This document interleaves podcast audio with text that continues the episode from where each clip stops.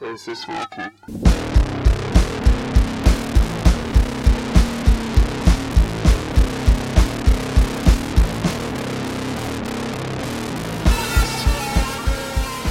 Hello, welcome to Alone in the Labyrinth, the podcast brought to you by the blog of the same name. I am Sofinio, and in today's inaugural broadcast, I want to bring you five recent posts from across the OSR blogosphere that have caught my eye.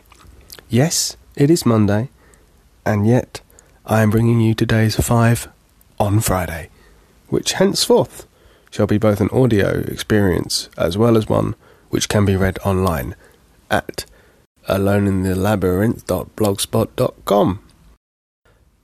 So, first up this week is Goblin Punch with a post on birds. I'm sorry for the emphasis of the previous utterance. Goblin Punch. That's right. It's a bit weird otherwise. Goblin Punch. Sounds like something you drink. Readers of my blog will already be aware of my embarrassing fanboy stanning for the blog's writer, Arnold Kemp. Um, he's had something of a two month hiatus and returns here with a post about birds. There's an old post on the same site entitled Taming the Mouse, where Arnold first presented his bestiary, the Book of Mice. And that bestiary, as the post that accompanies it explains, is inspired by medieval ideas about how the world around them functions, such as the notion of spontaneous generation. So, in the post, Arnold mentions that uh, medieval people were fully aware that mice could have babies. They saw the evidence when they found baby mice or snuffed out a mouse nest somewhere behind their medieval skirting boards. If they had skirting boards, I don't know. Probably not. Um, but at the same time, whilst they were aware of that form of reproduction, they also believed that mice could spontaneously generate from the muddy banks of rivers during the warmer weather of April. It was a theory that was based upon the empirical evidence as they saw it, that in April, suddenly, mice appeared out of nowhere. Similar theories abounded with um, the appearance of maggots in rotting flesh or weevils in flour. They appeared to materialize rather than being placed there. Um, this idea of spontaneous generation has potential application in fantasy settings as it gives mundane creatures a more fantastical backgrounds, which was the basis of the Book of Mice. Anyway, where am I going with this? I think that this post is a continuation of this concept. Although I've not been able to identify the provenance of the mythology that it expounds, in fact, it may be entirely original, I don't know. There's definitely the feel of medieval or pre medieval cosmology coming into play in the way that birds are understood. And Andrew? There is no Andrew. Arnold!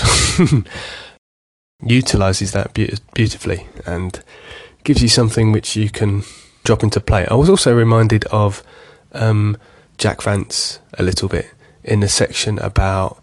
I don't have it in front of me, but there's a section about a village where the inhabitants disguise themselves as fledgling birds with masks, so that these giant birds will feed them regurgitated fish, and consequently, the whole village never wants for nutrition, and this makes them, well, to outsiders, makes them appear lazy. And uh, there's something like I can completely imagine, like uh, Cugel, which rhymes with Google, if you are interested. Cugel in the Dying Earth saga happening on a community like that and probably causing absolute havoc. But yeah, it's totally a, a thing you could drop into your campaign world in a, when your party start wandering off into the wilderness. So yeah, have a look. That's at Goblin Punch. It's the latest post, dated January the 31st, and is titled Birds.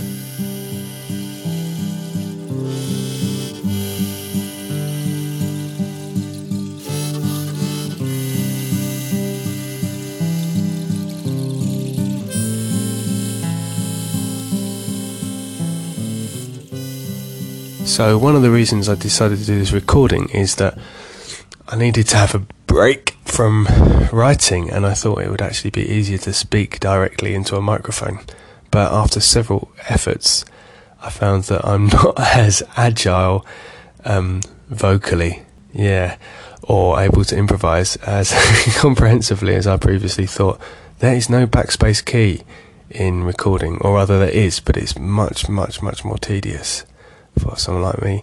So um, yeah, I kind of started to write out uh, what I was going to say, then read it back, um, which defeated the object. So hmm, this may be the first and last broadcast that you hear.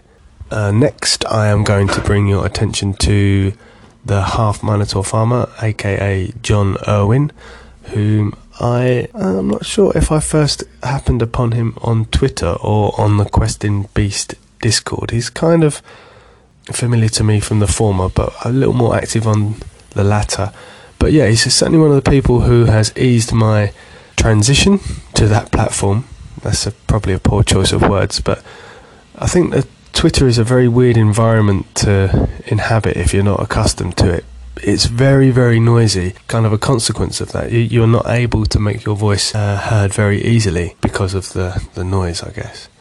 So it was nice to meet someone online who was uh, very supportive um, at the same time as being a good content provider. I hate this terminology um, in their own right. Anyway, his blog, Half Minotaur Farmer, um, regularly has some good stuff there. I encourage you to have a look at it.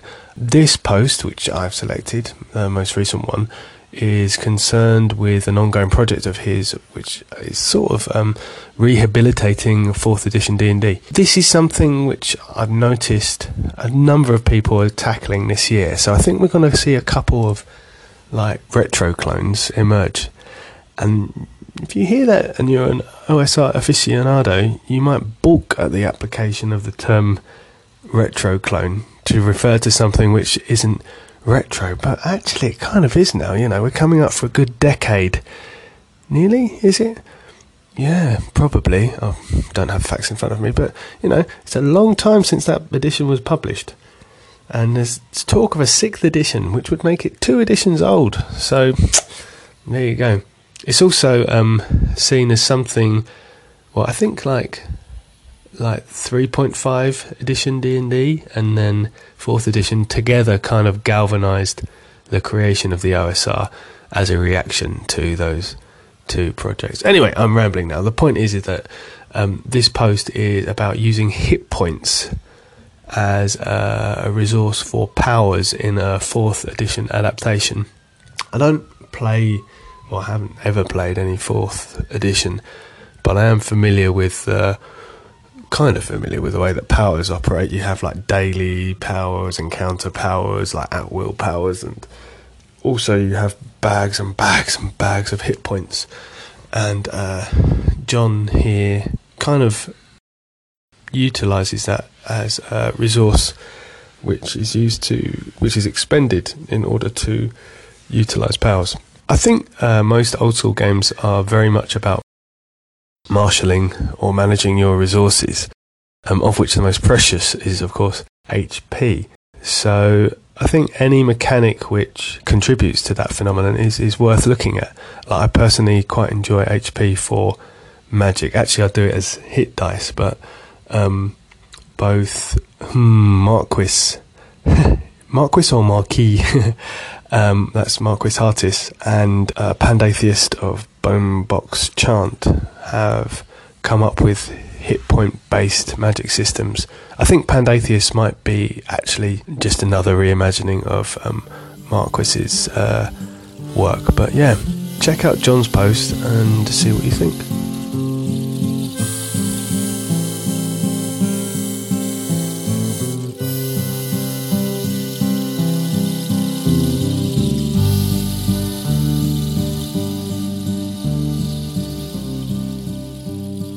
So I've included the latest post from Skerples over at Coins and Scrolls um, in this week's five uh, for two reasons. Number one, uh, he has compiled um, a Bestiary, from uh, based upon the work of Lucas Roussel, um, who uh, I'm not familiar with. So it's the first time I came across it, but um, something called World of Rust, which I think is a, a fully fledged RPG. Um, albeit one that's in French. um, and Skerples has put together a list of his monsters to together with Lucas's illustrations, come up with some encounter tables and a Glog style table. And it's free for you to download from his website. Very generous with his resources and his knowledge is Mr. Skerples, and we're all very grateful for him for being that way. The artwork, as some commenter pointed out, is very reminiscent of Moebius, which is possibly why Skerples suggests that you can drop this into ultraviolet grasslands, which is by another Luke, or Luka. Is it Rejec? I'm familiar. Um, you see these names in writing, and they're from all over the world. And when you're a bone-headed moron like me, um, you find yourself clumsily stumbling your way through. Uh, so apologies there. The second thing I included this post um, was because of uh, the advice which Skerples uh, dishes out again for free, and we are very grateful for uh, your generosity uh, concerning world builders and artists and illustrators who produce beautiful landscapes, characters, uh, technology, vehicles um, without any kind of contextual framework. They just make worlds, which is incredible and great. But a lot of the time, they don't give themselves a framework for that, any kind of real world context, by which I mean like a game or a novel or graphic novel or something like that. Instead, it just kind of floats around, receiving upvotes and perhaps a few orders for prints, but you know, um, what Skerples suggests is that would-be designers, RPG designers that is, and writers approach these artists and say, "Hey, do you want to work together on making this into a tabletop game?" Which, as uh, points out, can only at worst be met with a no response, which could be a no in response or no response at all. The best possible outcome is a possibility that they say yes, and you end up collaborating with someone and making the greatest game ever. So, yeah, consider that.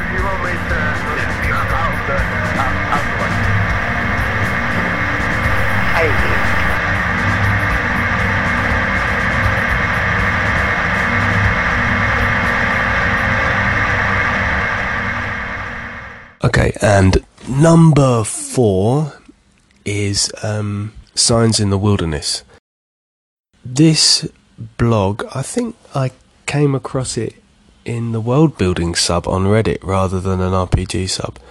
But the author is creating a kind of 1700s uh, fantasy setting, and there was a beautiful post which I shared a long while back about um, something like uh, shining lights in the wilderness, like uh, the where you it's a list, basically it's a series of tables enabling you to create like a colony of religious exiles. It's really well constructed, and as with every well constructed table, delivered a multitude of fascinating combinations. Anyway, here this isn't strictly uh, gameable content, but something that I think anyone engaged in any old school or even just standard dungeoneering style play should consider. Because here uh, the author reviews a first hand account of the Cortez's conquest of Central America, and what the site author looks at here is the parallels between the behaviour of the conquistadors, reprehensible colonialists that they were, with your standard adventuring party who goes out into the wilderness, encounters uh, a foreign culture, decimates it, steals its treasure, and then goes back to their home city um, and is in praise and glory. Um, so yeah, it's about colonialism in TTRPGs, mm, kind of obliquely, um, and something that I think we should all be considering, especially as I read a post, I think it was on Twitter, about uh, Tomb of Annihilation and a colonial analysis of that. Why did Wizards decide to Now, I'm not familiar with the Forgotten Realms setting, but Chult, as I understand it, is kind of an ersatz Africa to the whatever the Forgotten Realms is equivalent of Europe is, and it's immediately expected that parties do not come from Chult. PCs do not originate here, and this is a land of uh, forgotten civilization and culture, which is chasing the past rather than immersing itself in its present, and the fact that they're being exploited by uh, mainland power is kind of overlooked. So parallels there with real world history, yes, but does this necessarily make for uh, fun, interesting, or uh, play free of moral baggage? Maybe not. Um, something to consider at your table, especially if you're building and setting from from the start. Anyway, final post is Talon's RPG Corner. Uh, Talon, month or so ago, posted up a list of all the RPG Kickstarters that were currently operating for the month of December, I think. And I hadn't seen him post before, so I commented to say, wow, that's a thorough undertaking. And they said, yep, I do it every month. And then I said, huh, well, good luck in February when ZineQuest starts, because there will be like 100,000 billion. And um, this was a little while ago, and then a couple of days I received a notification that the aforementioned Talon had replied to say, "Hey, I've done it." Um, well, it's actually yeah, two days ago, and they've posted all of the ZineQuest projects which are currently up on Kickstarter, including ones that haven't launched yet but have like a pre-launch page. And it's a wonderful piece. If you have infinite time, go there and look at every single one. If you don't have infinite time, I don't know what to suggest. Um, look at as many as you can. Well, definitely have a look at Willow by Shane Walsh. Full disclosure, I have backed it. It just is beautiful. The illustration is beautiful. Sort of a mic- it's described as a micro setting, and there are resources galore. Very graphic heavy, but lots of tables, and it is designed for use directly at the table. It's kind of a deep green monochrome print. It looks chef's kiss, if you couldn't hear that. Mwah. There's stuff by Questing Beast up there as well, a new adventure. I think it's called Willoughby Hall. Um, there's also uh, four adventures being uh, published by Soul Muppet Publishing, which I think, uh, while they're ostensibly designed for the best left buried game system, are th- definitely fully adaptable to other systems. And they've got four like top authors on board, including uh, RPG SEA, um, Southeast Asia's um, Zedeck who I just think is one of the most interesting RPG designers out there at the moment. Um, I mean, I don't have the name of the illustrator with whom he works on the, at the tip of my tongue right now, but oh man, between them they produce beautiful stuff. I think this one is actually teaming up with a regular Best Left Buried guy. Um, the artwork for their that particular piece is very much in the Best Left Buried style, but Zedeck writing is phenomenal. So, um, and the three others I'm sure are very good as well. So anyway, there's lots and lots and lots and lots and lots of stuff for you to take a look at. So yeah, follow that.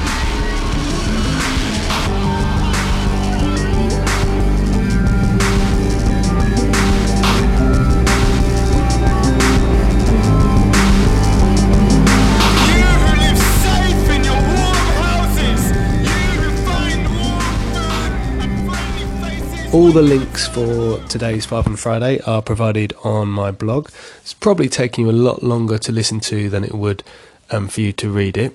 Uh, that's alone in the labyrinth, all one word, dot blogspot.com.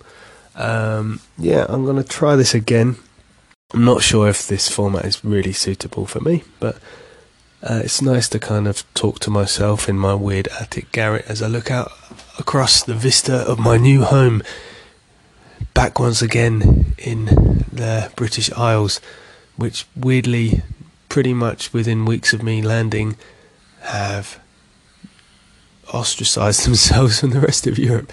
Um, yeah, um, far from my. For the past six years, Vietnam has been my home, really, and uh, unfortunately, my wife and son are still there for the next few months, and um, we're going to be apart. So maybe I will use this platform as a way by which to communicate with you guys.